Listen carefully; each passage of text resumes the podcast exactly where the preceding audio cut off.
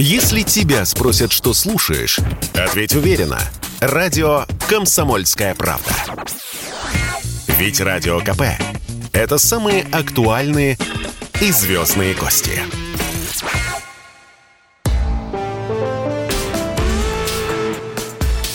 По сути дела, Николай Стариков. Старая добрая передача с Николаем Стариковым снова у нас в эфире. Николай, здравствуйте. Добрый вечер. Сколько лет, сколько зим. Помнится, у нас с вами была передача еженедельная, которая выходила несколько лет. И вот в эти странные, страшные, интересные, с другой стороны, времена она снова появляется. Николай, я вспоминал на эти два года, с которыми мы проводили нашу передачу, я э, должен отдать вам должное. Тот мир, который вы передо мной все эти годы рисовали, э, где танки идут к Киеву, и то, что говорили, что нужно сделать именно так, чтобы э, Украину укротить вот именно вот таким вот военным способом, все это воплотилось в жизнь. Тут надо дать должное, что, правда, это не только вы, но и Жириновский. Вы рисовали этот мир фантастический, в котором мы сейчас живем. Но, с другой стороны, я был в чем-то прав, Николай. Я ведь вам а, прогнозировал, что в этом случае будет э, много крови и э, не будет э, цветов, которыми по идее, должны встречать э, российские войска украинцы, простые украинцы. Ну, как Владимир, вы, что вы об этом думаете? Во-первых, хотелось бы пожелать здоровья Владимиру Вольфовичу Жириновскому, с которым вы, уважаемый коллега, много про- э, программ провели после того, как наш с вами прекратила выходить. И мне кажется, что вы немножечко уже подзабыли то, о чем мы говорили. Я просто не хочу выглядеть как оправдывающимся человеком, но я хочу еще раз подчеркнуть то, о чем мы всегда с вами говорили. Первое. Украина создавалась как угроза для России. Думаю, что с этим, э, наверное, сейчас уже никто спорить не будет. Это первое. Второе.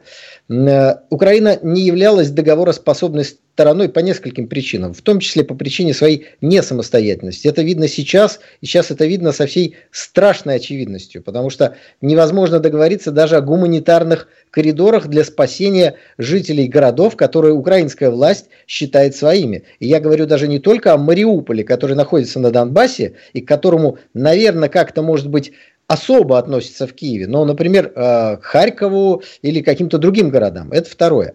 Третье. Э, признание независимости ДНР и ЛНР мы с вами всегда обсуждали, и это является пунктом программы нашей партии. Поэтому в этом смысле последовательно. Но мы никогда не говорили, что неизбежно и обязательно необходимо осуществлять, вот в, как вы сказали, танки, идущие к Киеву. Нет. Этого, э, этого мы никогда не говорили. Но ситуация сложилась таким образом, что информация о подготовке Украины, во-первых, удара по Донбассу, э, который был предотвращен и более ранним действиями России поступает все больше. Э, сейчас вопрос стоит только о том, в какую дату должны они были наступать, потому что вот Денис Владимирович Пушилин сейчас озвучил информацию 8 марта, и я тоже думаю, что к этому надо относиться серьезно. Это второе. Э, третье, биологические лаборатории, атомное оружие, э, о котором говорил э, Зеленский. В общем, много прошло времени с того момента, как мы с вами, так сказать, обсуждали все эти вопросы. Но очевидно, что наш президент человек крайне взвешенный и осторожный. Я не помню ни одного поступка Владимира Владимировича Путина, который можно было бы отнести к такому, знаете, вот э, решению, которое на волне эмоций происходило. Наоборот, очень взвешенно так сказать, э, и если сейчас было принято такое решение, я думаю, что мы получим еще большую порцию информации, почему все произошло именно так, как оно сейчас происходит. Но ну, поскольку да, идет... Вот да. Давайте все-таки я уточню этот вопрос и все-таки немножко расширю. А, точнее, не то, что расширю. То есть у меня очень много э, мыслей по поводу того, все-таки вы говорите, Владимир Путин очень осторожный человек, и все было, конечно же, это все было очень продумано. Вот как вам кажется, глядя на это, э, план, который был перед э, этой операцией, э, он оправдался, то есть все идет по плану, или получились какие-то неожиданности, которые этот план, ну, мягко скажем, скорректировали? Ну, смотрите, э, мы, во-первых, не знаем самого плана, мы можем только подозревать о том, какой он, и видим основные штрихи. Что касается по действиям группировок войск, то первая задача – это окружение э, той сильнейшей группировки войск ВСУ и нацбатов, которая находится на Донбассе. Это успешно осуществлено, и сейчас идет процесс ее ликвидации. Э, он идет быстрее или медленнее, мы с вами не знаем, но и лидер ДНР, и ЛНР, и наши военные, и наш президент говорят, что все идут по плану. Я думаю, что здесь у нас нет никаких оснований считать, что что-то идет иначе. Думаю, что ситуация вокруг Мариуполя, конечно, выглядит сегодня не так, как э, нам хотелось бы. Потому что, ну вот, вот, вот давайте вообще этот вопрос отдельно возьмем. Вот чем быстрее закончится операция по денацификации, ее силовая часть, тем быстрее будет нормальная жизнь на Украине. Это правильно. Но для того, чтобы провести ее быстро, вопрос, какие средства использовать. Вот американцы для того, чтобы там ликвидировать столицу запрещенной в России организации ИГИЛ, просто сравняли ее с землей вместе со всеми жителями. Просто разбомбили и все. Мы же так не можем действовать. Во-первых, мы не американцы. Во-вторых, и я, и вы, э, и президент, и наши военные, мы считаем население э, Украины на 95% одним народом с нами. Поэтому мы не можем так действовать. И этим пользуются нацисты, которые не выпускают мирное население. В итоге получается ситуация следующая. Чтобы, э, ну как сказать, чтобы ВСУ прекратили сопротивление, чтобы политическое руководство, может быть, одумалось, хотя я э, Украины не думаю, что это возможно, нужно, нужен большой военный успех, уничтожение Азова, например, для того, чтобы это осуществить, вы должны провести военную операцию. Но вы ее не можете проводить, потому что там 200 тысяч человек. И вот получается такое сложное уравнение, которое у меня, как у человека не военного, э, какого-то однозначного решения нет. Поэтому я думаю, что здесь ну, определенные, может быть, сложности возникли. Это второе. Третье. Думаю, что как всегда, в проведении операции были допущены какие-то, ну не знаю, недочеты. Кто-то недооценил э, степень готовности к диверсионной э, деятельности. И поэтому получились те потери, которых изначально не должно было быть. Может быть, некоторые наши военнослужащие ну, чувствовали себя совсем-совсем, так сказать, э, спокойно, э, вместо того, чтобы находиться в определенном, э, так сказать, боевом и напряженном, в хорошем смысле, настрое. Но в целом, я думаю, что никто иллюзий в Кремле и в нашем военном ведомстве не питал. Нужно понимать, что огромная, сильная армия была вооружена, накачана идеологией деньгами на Украине. Нацистов вы видите сколько. А что касается того, как вы сказали, цветами, вот ну дайте в реальность войдем. Сегодня, если ты не то что с цветами, если ты из гуманитарного коридора попытаешься выйти в сторону России, тебя в Харькове и в Сумах просто застрелят. Поэтому как может человек что-то делать? Не может. Следующий вопрос. Прошла, э, так сказать, прошли вооруженные силы. Я имею в виду на Донбассе, там особая ситуация, в ДНР и ЛНР. Да? А вот где-нибудь прошла военная колонна, все нормально, не было боя, ничего не было. Нацисты-то остались. Как вот мирный человек может начать тут же, там сказать, радоваться? Доставать российский флаг, обниматься? Его физически а, могут Николай, убить. Николай, подождите, подождите, Николай. Э, я, у меня очень много знакомых э, в Украине, и поэтому, э, ну, скажем, я могу немножко оценивать. А, ну, когда люди сидят под бомбежками, да, ну, даже если это очень точечные бомбежки, все равно несколько психологически давят. И судя по тому, что они говорят, и то, что они там пишут. Э, вот вы сказали, что на 95% это русский народ. Ну, они так себя считают русскими, а те, кто сопротивляется, это фашисты. А Я если так не общественные... Я так ну, не подождите. сказал. Хорошо, хорошо. И, кстати говоря, вы будете в этом случае совершенно справедливы, потому что там все-таки срочники еще воюют. Ну, так. Да, не только наци, эти ком, э, отряды националистов, но и срочники обыкновенные, которые э, тоже стали под ружье. Так вот, э, я хотел спросить, мне кажется, что э, вот эта история, э, ну, скажем так, снизила количество, сильно снизила количество украинцев, которые симпатизируют Москве. Я вот, вот нежно задам этот вопрос. Но Аккуратно. я отвечу вам встречным. Как вы думаете, симпатии э, к России в момент проведения двух контртеррористических операций на Кавказе, они вырастали или сокращались? Ну, слушайте, ну очевидно, когда на твоей территории, где ты живешь, привычной, ведутся боевые действия, конечно, это определенный настрой создает. Вопрос, что будет после войны. И мы видим, что опыт мирного урегулирования в России э, накоплен. И сегодня чеченцы, чеченские подразделения идут на Киев, они полны желания разобраться с нацистами. Я внимательно слежу за, так сказать, телеграм-каналом Рамзана Ахматовича. И бравые ребята, и мы ими гордимся. И то же самое будет через некоторое время на Украине, даже еще быстрее, потому что мы действительно один народ. А что касается собственно говоря, э, призывников э, и офицеров. Ну, давайте вот вспомним пример гражданской войны начала 20 века. Он, конечно, не полностью подходит, но тем не менее. Ожесточеннейшая война, ожесточеннейшая. Э, чаша весов двигается туда-сюда. Есть части, которые, ну, не приемлят красных, есть части, которые не приемлят белых в каждой из, из армий. Да? Конечно, это с нацистами вообще ни в какое сравнение не идет, но тем не менее. А потом наступает военный перелом Красная армия наносит поражение белой, и, например, десятки тысяч казаков, которые до этого не сдавались, просто сдаются, переходят в Красную армию и отправляются воевать с поляками. Ну, верну вас, вы сейчас ушли далеко в историю, но тут же и пришла реклама, надо все-таки ее уважить. Э, новости. Прервемся на пару минут. Николай Стариков, Владимир Варсобин, э, классика. Если тебя спросят, что слушаешь, ответь уверенно. Радио «Комсомольская правда». Ведь Радио КП – это самые оперативные и проверенные новости.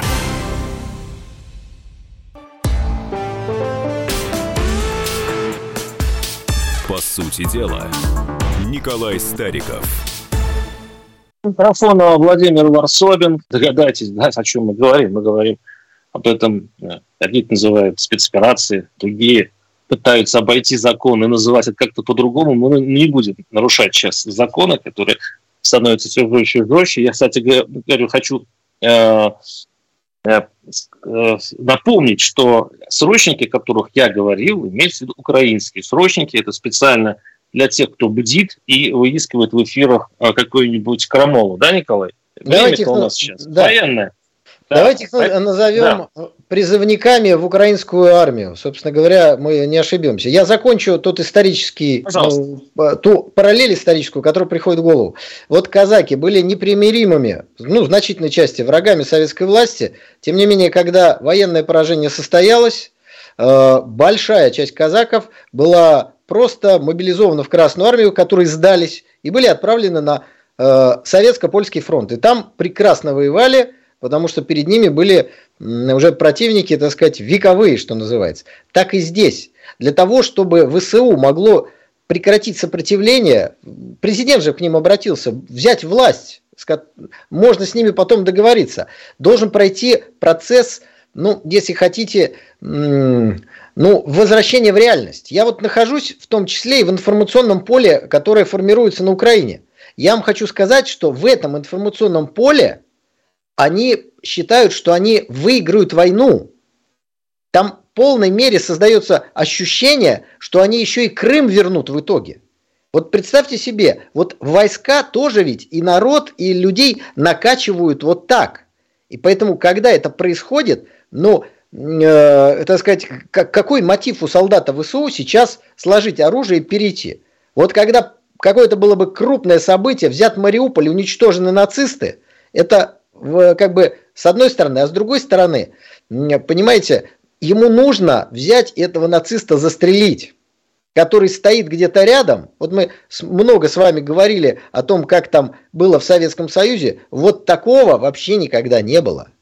Вот такого ну, никогда а если, не было. А если, Николай, а если со временем вы любите э, историческую науку, красным. Если со временем выяснится, что те, кого мы называем нацистами, их не так уж и много, а в большинстве своем это просто обыкновенные украинцы, которые стиснув зубы, э, вот сейчас воюют. Вот такие они упертые славяне. Вот как славяне, как русские, так и украинцы. Они не любят отступать.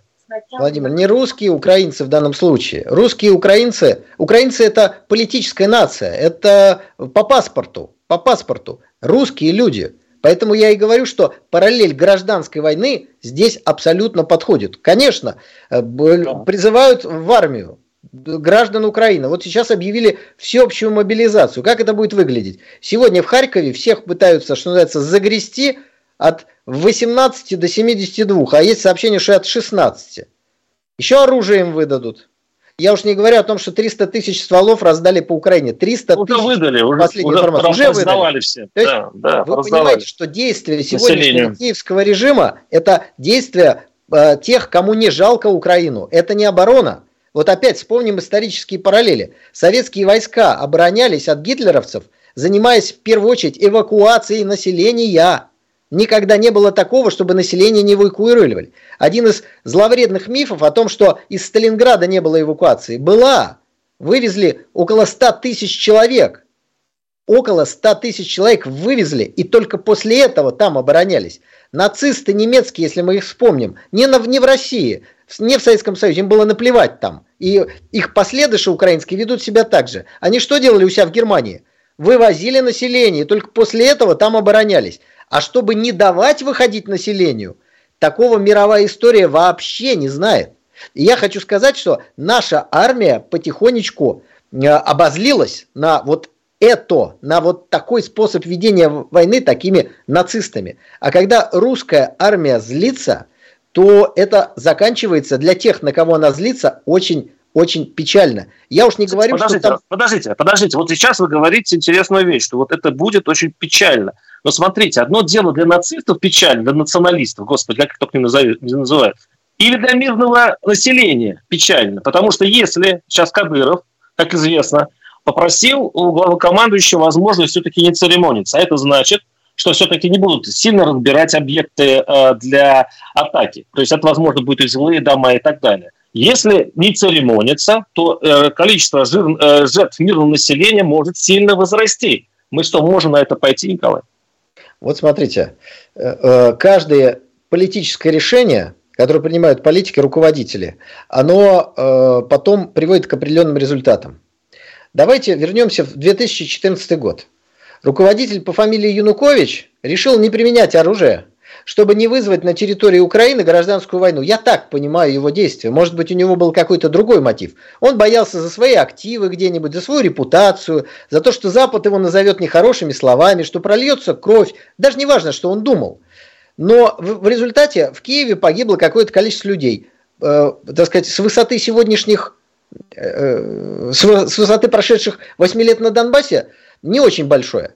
Если бы Янукович тогда применил силу, ввел войска в Киев, э, погибло бы еще несколько сотен человек. Наверное, наведение порядка на Западной Украине абсолютно конституционное, потому что он был президентом, и украинская армия, которая сегодня э, занимается черт знает чем, занималась бы тем, чем она должна заниматься. Но погибло бы еще, может, несколько тысяч человек, и все. Но его бы заклеймили, Просто потому, что история не имеет сослагательного наклонения. Сегодня видно, что надо было так поступать. Что только так и надо было. И что это преступление Януковича, что он так не сделал. Так вот, я хочу сказать, что определенные действия и сегодняшних политиков будут оцениваться через некоторое время. И когда я говорю, что необходимость такой операции, к сожалению, к сожалению, видимо, была совершенно очевидна президенту, и другого выхода не было, то мы получим еще массу информации, которая это подтверждает. Теперь, что касается, как вести военную операцию. Я не военный специалист. Но мне очевидно, что если нацисты удерживают в каком-то городе э, мирное население, то они ведут себя абсолютно как террористы. Просто давайте поймем, это огромная просто контртеррористическая операция в буквальном смысле. И в заложниках сидит целый город. И были случаи, когда также террористы захватывают заложников, только не 200 тысяч, а может быть там 1200 человек. И есть методики, как это проводится. И, к сожалению, кто-то из заложников в результате такого силового освобождения бывает, что гибнет. Это огромная трагедия. Но иного выхода в ситуациях не бывает. Потому что сегодня в Мариуполе огромная гуманитарная катастрофа. Там нет воды, там нет электричества, там не работают магазины. Сколько времени 200-300 тысяч людей могут жить в таких условиях. Вот просто, чтобы там не было эпидемии, голода, смертей от обезвоживания, от отсутствия медицинской помощи. Вот сколько? Так что давайте рассматривать жителей Мариуполя, захваченных террористической, запрещенной в России организацией Азов. Николай, Николай, я вас понимаю, да, с Мариуполем понятна ваша позиция. Мне просто любопытно, я не только про Мариуполь говорю, я говорю про Харьков, я говорю про Киев, я говорю про другие города, которые э, очень трудно берутся российскими войсками, как говорят именно вот из-за этого, э, это, из этого своеобразия ведения войны. Еще раз я повторяю вопрос. Так значит, получается, и сейчас давайте отвлечемся от Мариуполя и по другим городам. Чтобы убыстрить э, операцию, чтобы э, минимизировать жертвы военных, которые понесли достаточно много уже. Сейчас ведь Москва стоит перед выбором. Или мирное население, давайте уж честно, или э, жизни солдат. Это ложный выбор. Такого выбора не существует. Вы что, серьезно считаете, что при планировании операции по денацификации и демилитаризации Украины были планы штурма каждого города? Ну, конечно же, нет. Но в одном месте, да. в одном месте показать, что будет с нацистами, это значит, по сути, призвать ВСУ э, прекратить то, что сегодня происходит, перейти на сторону армии ДНР, ЛНР и России и вместе с ними прийти в Киев для того, чтобы навести там порядок и уничтожить тех, кто довел Украину до этого состояния. Вы что думаете? Этот солдат... возможен? Подождите, этот сценарий возможен, который вы сейчас описали? Вот что я считаю, что, я считаю, что возможен. Я считаю, что возможен. Более того, об этом э, говорил президент, который сказал, нам с вами будет легче договариваться, имея в виду военных. Рамзан Кадыров прям вчера в своем телеграм-канале обратился к военным ВСУ. Призыв очень понятный переходите на нашу сторону, уничтожайте нацистов или оставьте их нам. Но главное, прекратите помогать нацистам уничтожать украинский народ, разрушать страну, города и инфраструктуру. Упорствует? Почему армия упорствует? Потому что еще для армии, находящейся под мощным информационным прессом, не было с их точки зрения серьезного военного поражения, которое бы им показало, что война не то что проиграна, а просто нет ни единого шанса. Вот мы с вами понимаем, а они нет. И вот это огромная, э, ну, не проблема, а именно ради этого работает информационная машина. Зеленский делает свои заявления. Запад говорит, что вот сейчас самолеты пришлет, потом говорит, что не пришлет. Вот эти вот то ли добровольцы, то ли наемники, то ли из спецслужб западные едут. Это же подкачивается готовность к э, сопротивлению. А если ты еще не готов, сзади у тебя нацист с автоматом. Вот как это работает, понимаете? Это э, Германия 1945 года. Поэтому нужно определенное военное поражение для того, чтобы другие поняли, что им нужно э, переходить на сторону армии России, ДНР и ЛНР. Хотел давно вас спросить. Вот правда, э, я спрашивал это и у других. Э, я сейчас вспомнил, как вы заговорили про нацистов, националистов. А как получилось с Украиной, что э, нацистский режим, который вот вы так называете, возглавляет еврей? А как получилось? Слушайте, на самом деле э, это очень удобная такая вот э, объяснялочка для мирового сообщества. Вот вы говорите, там нацизм. Ну, смотрите, все эти нацбаты. Вот в плен один попался, у него э, э, свастика набита на теле. Вот может не нацист сделать татуировку со свастикой? Ну, просто, Владимир, ну, конечно, нет. Все эти подразделения, которые удерживают мирное население, террор, насилие и так далее. Сейчас даже... Вопрос. Не Почему будет, президент отвечу. Украины вот как, как, это, как это прикрыть в, головах, в глазах международного сообщества? Вот ровно так, как вы сказали. Это дополнительный плюс Зеленского в глазах тех, кто его раскручивал и готовил на роль э, руководителя украинского государства. Подождите, это, это смотрите, за него, за него же голосовали люди, да, то есть голосовали за еврея Зеленского. И второй вопрос, ведь э, в, в Раду националистические партии не прошли, они получили в прошлых выборах в 2019 году э, меньше 2% голосов в Раде, вот если быть формально, вот блок националистов, их там нет. Но при этом э, в России очень популярно мнение, что вся Рада забита зигующими, значит, нацистами, то, значит, фюреру это Зеленский, хотя он вообще-то еврей. Я вам скажу, что я в Раде знаю много э, евреев, и причем один из них Рабинович, самый настоящий, который э, в оппозиционной платформе находится, один из э, глав, это, глав его. Но мы, э, ну, можете начать, в принципе, отвечать, вот сейчас у нас заканчивается время второй части, и будет новости, и будут новости, и дальше будет, я думаю, еще интереснее. Да, Николай? Ну, неонацизм, он гораздо более хитро устроенный, чем то, что происходило в нацистской Германии. Хочу вам напомнить, что представители разных национальностей, в том числе поляки, евреи, французы, служили... Если тебя спросят, что слушаешь, ответь уверенно. Радио «Комсомольская правда». Ведь Радио КП – это самые актуальные и звездные гости.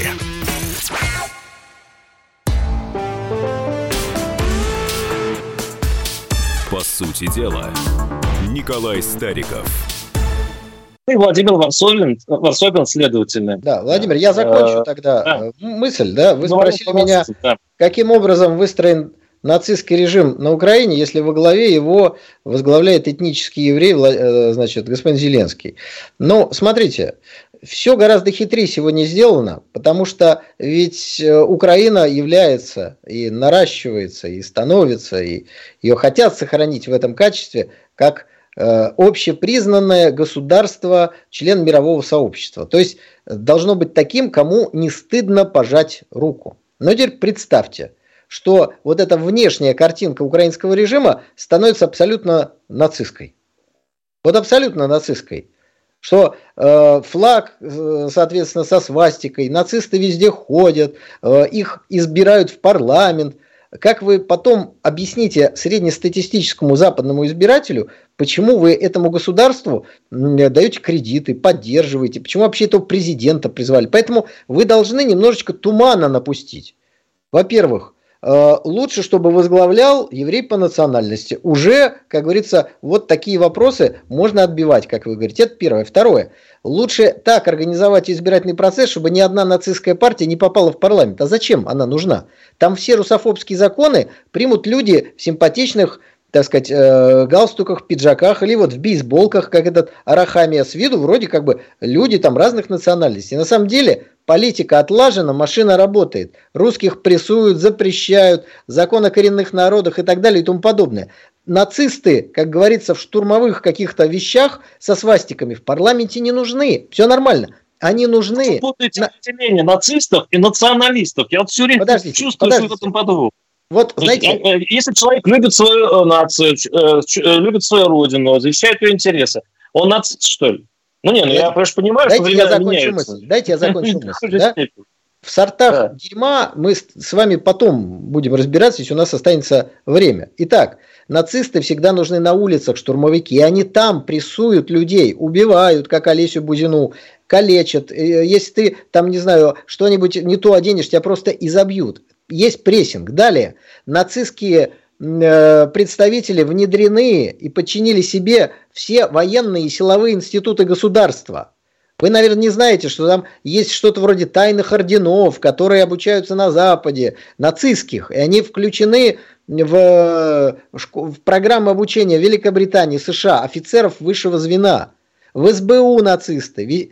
Вот, то есть силовой аппарат контролируется. Сейчас борьба а с фейками идет, красиво. Николай. Я поэтому вот такие непроверенные вещи вот не читаю. Ну, если вы предоставите такие доказательства, что есть нацистские сообщества, поддержанные а, Великобритании и странами Европы, это будет очень интересно. Вот если момент. вы наберете Николай. прямо в интернете, фильм был на России 24 да, прекрасный, который все это рассказал. То есть нацистский режим изнутри, а внешне сохраняется вот такой лоск. Но как только возникла ситуация опасная для этого режима, он сразу отбросил всю шелуху и ведет себя как самые отъявленные нацисты. Что они делали? Детям раздавали оружие, просто чтобы продлить агонию. Пожалуйста, раздаем всем подряд оружие. Не выпускаем детей и женщин из Харькова, не выпускаем из Мариуполя, чтобы невозможно было э, провести штурм без э, каких-то потерь. Вот что они делают. Так ведут себя самые настоящие нацисты. Но сейчас вот мы видели образцы такого поведения на Ближнем Востоке.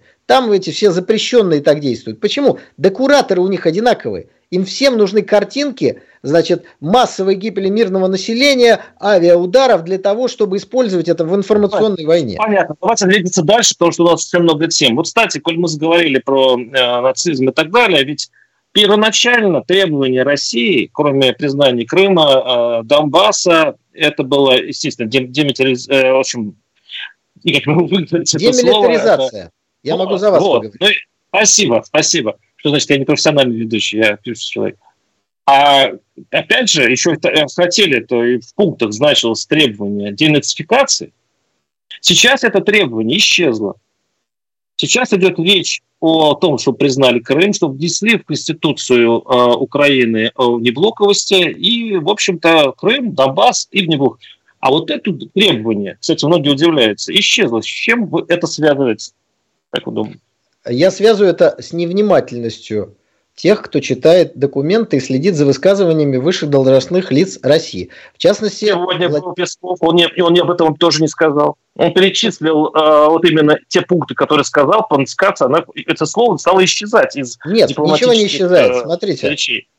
президент России в нескольких телефонных беседах а звонили ему и из Франции, из Турции, из Европейского Союза, откуда только не звонили. Везде звучит одно и то же.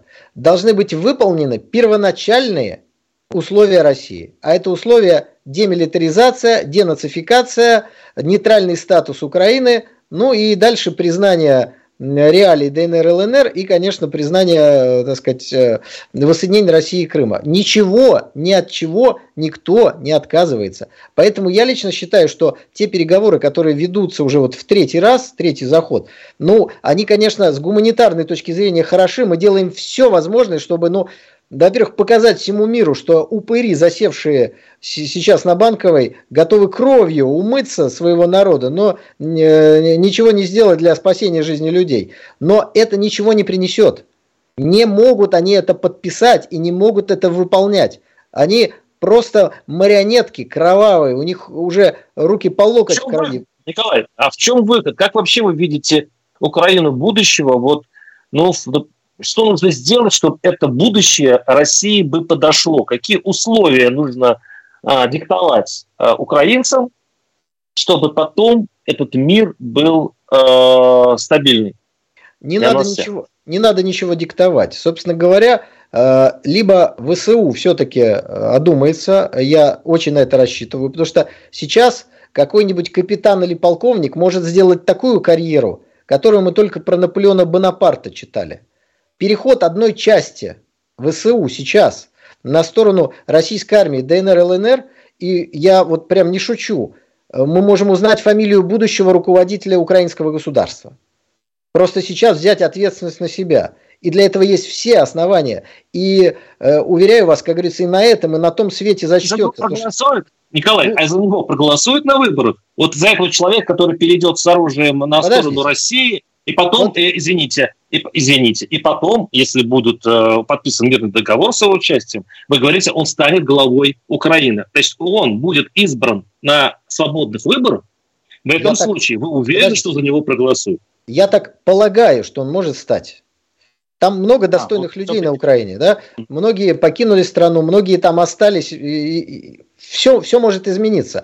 Но нужно понимать, что политическое переустройство Украины будет иметь свою логику. Я несколько пунктов просто могу сказать, как я это, это полагаю. Вопрос признания ДНР ЛНР России, он не имеет обратной силы. То есть распризнавать мы их не можем. Поэтому украинское государство в любом случае будет без тех двух областей, о которых мы с вами говорим. Это первое. Второе. Думаю, что в случае, э, ну, достаточно в ближайшее будущем мы увидим комитет спасения Украины. Вот там как раз место вот для такого смелого полковника, а то и для двух-трех, плюс политики, они, именно они должны будут взять на себя ответственность за будущее украинского государства. Украинская армия плюс народное ополчение, которое получит вооружение, должно будет навести на территории Украины порядок, разоружить бандформирование, отловить нациков, кто не сопротивляется, уничтожать. Этим должна заниматься не российская армия будет – Ну, может, там какие-то специалисты будут помогать. Этим будут заниматься сами украинские силовики. А в этот момент будет идти политический процесс. Украинское руководство заявит о необходимости э, нейтрального статуса, о том, что не будет никаких, никаких баз и ничего этого всего не будет. Тяжелые вооружения э, будут в ходе боевых действий либо демонтированы, либо уничтожены, либо сданы. Получится, так сказать, э, новая политическая реальность. Но дальше мы вступаем на, на территорию, где мы можем только размышлять. Э, что будет с западными областями? Каков будет реакция Запада? Перед нами просто шахматная партия.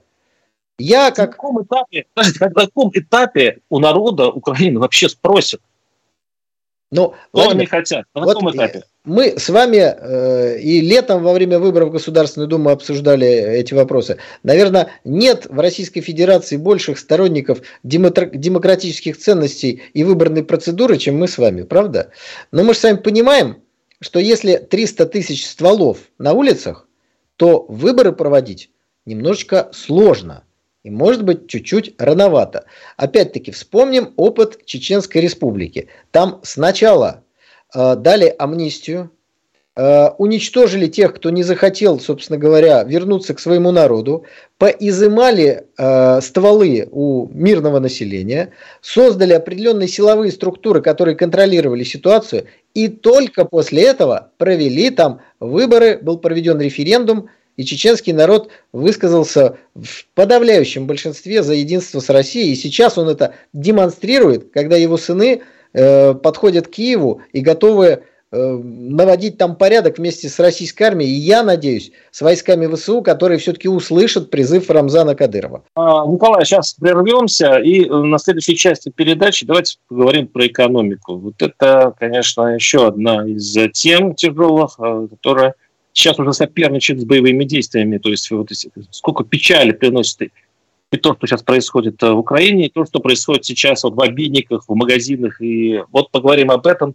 Оставайтесь с нами. Владимир Варсобин и Николай Стариков. Встретимся через пару-тройку минут. Если тебя спросят, что слушаешь, ответь уверенно. Радио «Комсомольская правда». Ведь Радио КП – это истории и сюжеты о людях, которые обсуждает весь мир.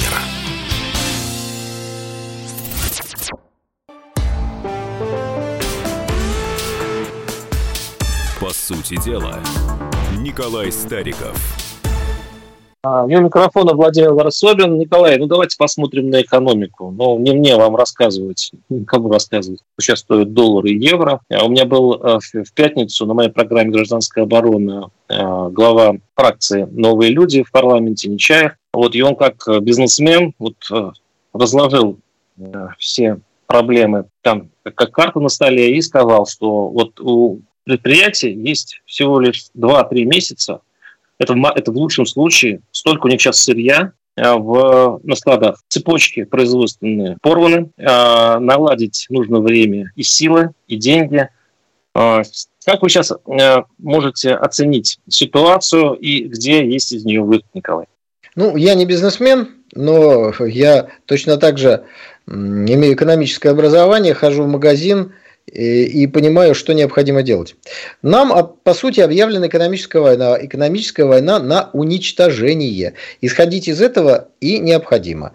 Потеря половины золотовалютных резервов – это невероятная ситуация в истории, но нам от этого, что называется, не легче. И тот факт, что многие государства смотрят за этим с изумлением и понимают, что если такое сильное, большое государство, если такую сверхдержаву, как Россию, можно у нее отнять отнять половину золотовалютных резервов, то что же будет там, не знаю, с Аргентиной, э, при всем уважении э, с Боливией какой-нибудь или еще с кем-нибудь. То есть они понимают, что надо что-то с этим делать, потому что если с Россией так поступили, то что так поступит с ними, вообще нет никаких сомнений. Это первое. Простите, Второе. Простите, простите, да. простите, но ведь это странно, что когда оставляешь у противника, ну там не половина все-таки, наверное, а треть золотовалютного запаса, и это, кстати, подтверждает э, некоторые версии, что все-таки не ожидали такой реакции э, Запада, и поэтому не эвакуировали еще перед началом операции золотовалютный фонд.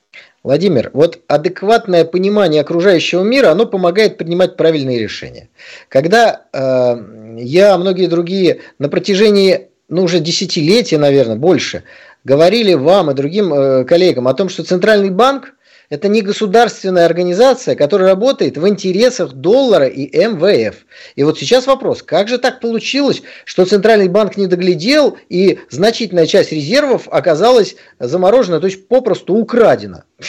Так подожди, а что тут удивляться-то? Это не государственная организация, работающая в интересах доллара. Так она и сделала то, что она должна была. А если руководители или там э, члены совета директоров искренне убеждены, что вокруг них розовые пони скачут вместо старых пиратов, ну так что, сказать? Надо адекватно воспринимать реальность. Но мне кажется, что там, как говорится, э, составом э, преступления как минимум халатность попахивает, не говоря уже о чем-то более серьезном. Поэтому вы воспринимаете мир, как он есть, и тогда не будет это невозможно. Да, конечно, возможно. Все возможно. Все возможно. Нужно понимать, Сейчас о чем идет речь. на Центробанк, простите, Николай, что Центробанк виноват. Я, но этим розовым пони, если подошел какой-нибудь ястреб и шепнул им на ухо этим пони еще за полгода или за год до планируемого, я думаю, что это все-таки это же серьезное мероприятие э, вхождения в другую страну. И э, шепнули бы пони, мол, ребята, все, вот, давайте эвакуируем, эвакуируем, сейчас надо убирать. Нет, все было спокойно, треть запаса у вероятного противника, они этим воспользовались, и все как-то были жутко этим удивлены. Николай, мне какая-то, мне кажется, есть... Это некомпетентность э, и многое другое. Я думаю, что вопросы, что будут с нашими резервами, безусловно, задавался. И ответы, наверное, были на него даны. Мы не знаем какие. Но я знаю, что определенные поручения, это в открытом все э, делалось э, варианте, президент давал руководителю финансового блока и э, Центрального банка о выводе наших резервов из валют и соответствующих ценных бумаг государств, которые могут так поступить, как они в реальности поступили. Вот мы сейчас с вами Центральный банк критикуем. Так э, вот если вы зайдете на ресурсы Великобритании, например, я читаю э, посольство Великобритании, там написано, что они санкции вели, то есть, ну, по сути, украли, да, санкции это украли, против Центрального банка, Фонда национального благосостояния и Министерства финансов. То есть не только один Центральный банк, но еще и Министерство финансов, тоже розовая Япония, тоже все здорово, то, тоже все, все прекрасно, и этого не может быть, потому что не может быть, потому что они не знают историю, потому что они не знают, с кем и за что мы боремся. Они этого не понимают. Сегодня контртеррористическая, э, так тоже уже можно говорить после того, что происходит в Мариуполе, операция по денацификации производится не против Украины, не с ними мы там соперничаем, хотя на поле, да, вот там кто-то либо введенный в заблуждение, либо истинный нацист пытается оказывать сопротивление. С Западом там происходит. Запад сделал инструмент для борьбы с Россией. При этом Запад прекрасно понимает, чем эта борьба закончится. Поэтому желает добиться максимальных разрушений и жертв. Во-первых, заклеймить нас черной краской и хоть как-то с юридической и моральной стороны оправдать то, что он украл. Поймите, он Ой, украл. Я, подождите, подождите. Так это и есть экономика. Они украли, нарушили сейчас законы. Неприкосновенность сейчас... частной собственности. Ну что это такое? Это, это воровство. Ужасно. Это, это ужасно воровство. И, э, ну, на войне как на войне. Да, здесь я не думаю, что нужно как, с точки зрения морали все это оценивать.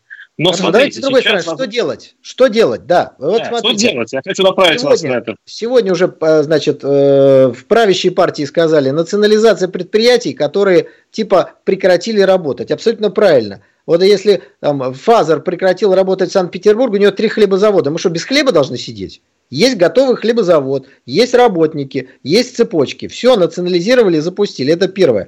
Арест имущества э, стран и государств, э, где заморозили наши резервы и так далее и тому подобное.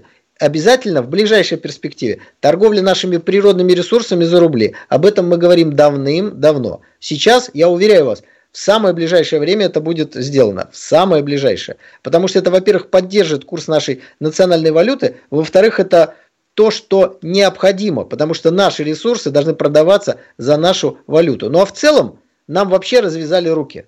И сейчас огромное окно возможностей, которым, я надеюсь, мы воспользуемся. Потому что рынок очистили в разных сферах. Просто встали ушли. Потом, через некоторое время, они вернутся, эти ниши должны быть уже заняты. Но есть серьезные проблемы, как, например, так сказать, э, в, в авиации. Да, вы э, знаете про эту проблему с лизингом, когда наши самолеты половина наших самолетов Проблема. принадлежит... У нас теперь новые, у тебя целые э, авиапарки чужих самолетов у нас. Мы их национализировали. У нас вот теперь очень много собственных Боингов.